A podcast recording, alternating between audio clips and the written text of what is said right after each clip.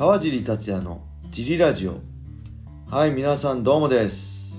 今日もレターのお返事をします、レターありがとうございます。そして小林さんよろしくお願いします。よろしくお願いします。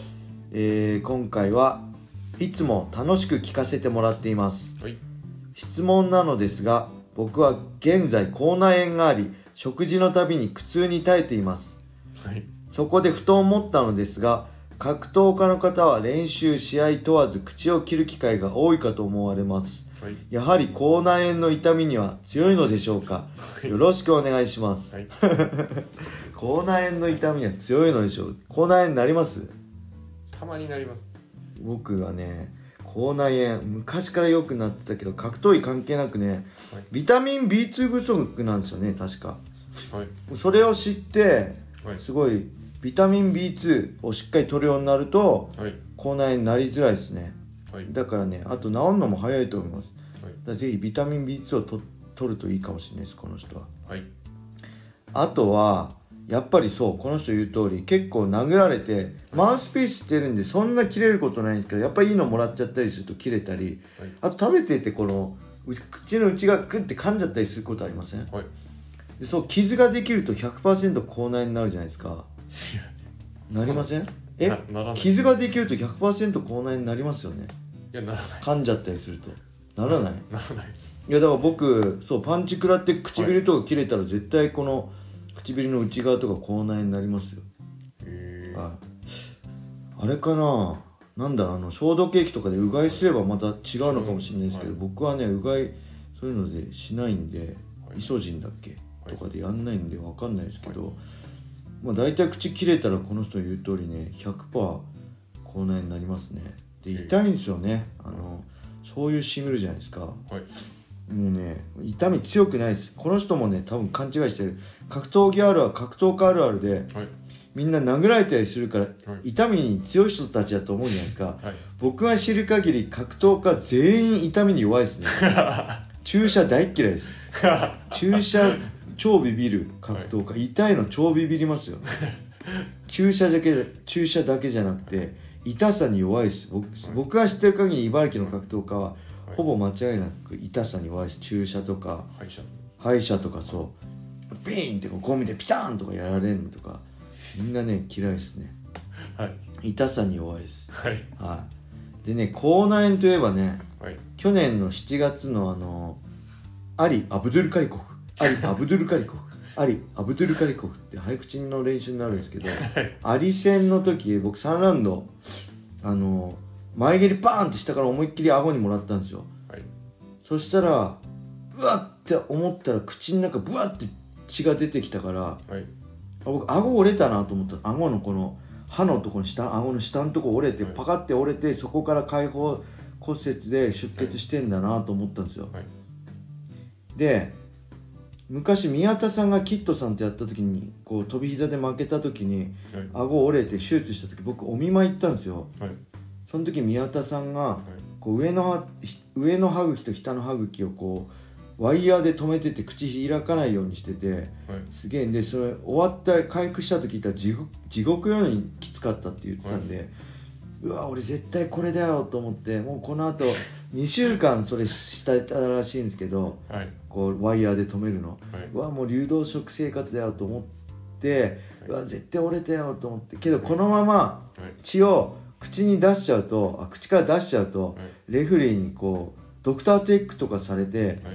ドクターチェックにで見られたら骨折で止められちゃうじゃないですか,、はい。これやばいと思って僕ごまかすように飲んでたんですよ血を。ごくごくごく。大量の血が口の中から出てきたから。そしたら血って水分だと思うじゃないですか。はい。血ってね、まあ、水分なんですけどはい。水分水みたいにサラサラしてないんですよ。はい。シチューみたいなんです。わかります？トロトロなんです。トロトロなんですよ。血ドロドロなんです。飲めないです。だからそう。それをめっちゃ飲もうとごくごく試合動きながらしてるから もうむせてむせて全然喉入んなくて地獄のような状態でアリと戦ってたんですよ3ラウンド最後、はい。でも結局それで勝ってよかってよくて、はい。でもう救急で病院知り合いの僕小泉先生っていうあの歯医者さんサポートしてもらってる大切な仲間いるんで、はい。その人に見てもらって、はい。で病院を紹介してもらって見に行ったら、はい。まあ、ここは折れてなくて結局はい。顎っていうかこの顎関節症のはい。このなん頭蓋骨と口の骨のくっついてるくっついてるとこ？の先端が折れてただけだったんですけどでなんでそんな血が出たかっていうとこうねく蹴られた瞬間ベロが左に飛び出てたらしくて上の後下のまで噛んじゃってたらしいんですよ。で上はあのマウスピースがあるからあれなんですけど下の歯むき出しじゃないですか。はい。だからこのベロの下が下側左側のベロの下が切れてたらしくてもうバチって切れてたらしくてそっから大量のえー。血が出ててでそのもちろん唇とかももうズタズタなんですよ。はい。これねベロがあるからこうやって喋れるんだってもう痛くてベロ使えないんですよ。で縫ってもらったんであのベロを左側。ベロ使えないんでそうするとね喋れないんです。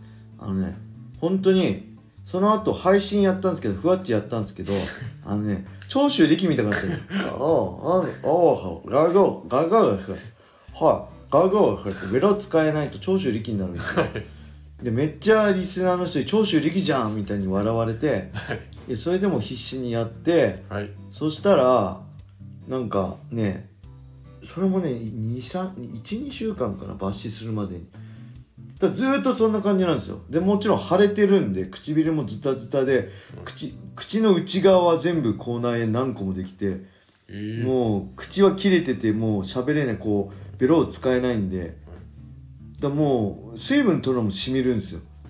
けど試合終わって勝って腹減るじゃないですか。で最初ミキサーで食おうとしたんですけど食べ物を。全くうまくないんでもうこれしょうがないと思ってカップラーメンとかを噛まずに。で全部飲み込んで。麺はなんとかいけるんですよ。ご飯とかはこう上から上向いて落とすしかない。んで大変なんですけど麺をって吸えるんで一応。全部麺をカップラーメンとかを噛まずに全部飲んでました。その生活がマジ試合後10日ぐらい続いたのかな。2週間ぐらい続いたのかな。体重も激落ちだしほんと水分取るのもきついんですけど、まあ、なんとかけど水分取んないと死んじゃうんで夏だったんで、はい特に。でストローを使ってなんとか飲んだり腹減った時はカップラーメンをすするっていう。はい。それしかできなくて。でその後もう7月の終わりでしょ？はい。で10月には試合まだ出れるか分かんなかったけどライト級グランプリ1回戦があ大阪であったんで10月12日。だから2ヶ月半ぐらいじゃないですか。はいけど僕がそれ格闘技の練習できたの1ヶ月後ぐらいなんで8月の終わりだ9月からまで何もできなくてはい。まあこうなんだろう顎が壊れてるんであ折れてる顎の顎関節が折れてるんで踏ん張れないんですよ。ギュッて歯を食いしばっちゃダメなんで筋トレもできないし、まあ、振動も良くないんで走れないし、まあ、とりあえず何もできないんでとりあえずずーっとさっきも言った映画をずっと見てて 胸キュン映画とサイコパス映画を交互に見てで9月ぐらいからやっとうんそれでもスパーとかはそんなできないんでフルフェイスのヘッドギアしつつスパーしたりとか、まあなんとかねはい。こう試合に間に合わせて感じでしはい。たはい。もうねやばかったです。だからもう二度とはい。顎は折りたくないです。はい。顎折れてないの。こう顎関節も。はい。ベロもねはい。傷つけたくないです。地獄でしたね。あの痛さは。はい、そんな感じで答えになったでしょうか。はい。はい。もうグロい話しかしてなかったですね。はい。はい。そしてこのスタンド FM もねダウンロードしていただいて川尻達也フォローいいねを押した上でレターどしどしお待ちしてます、はい。フォローしてくれると川尻達也めっちゃ喜びます。はい。はい、そして茨城県つくば市並木ショッピングセンターにあるこの僕のジムファイトボックスフィットネスでは初めての人のための格闘技フィットネスジムとして未経験者も楽しく練習してますはいはい運動したいけど何していいか分かんないなーと人だったりスポーツジムに入ったけど一人じゃ頑張れないってそんな人たちぜひお待ちしておりますはい興味が興味がある人はホームページからお問い合わせをお,、ま、お願いしますはいはい。それでは今日はこんな感じで終わりにしたいと思います。はい皆様良い一日を。まったねー。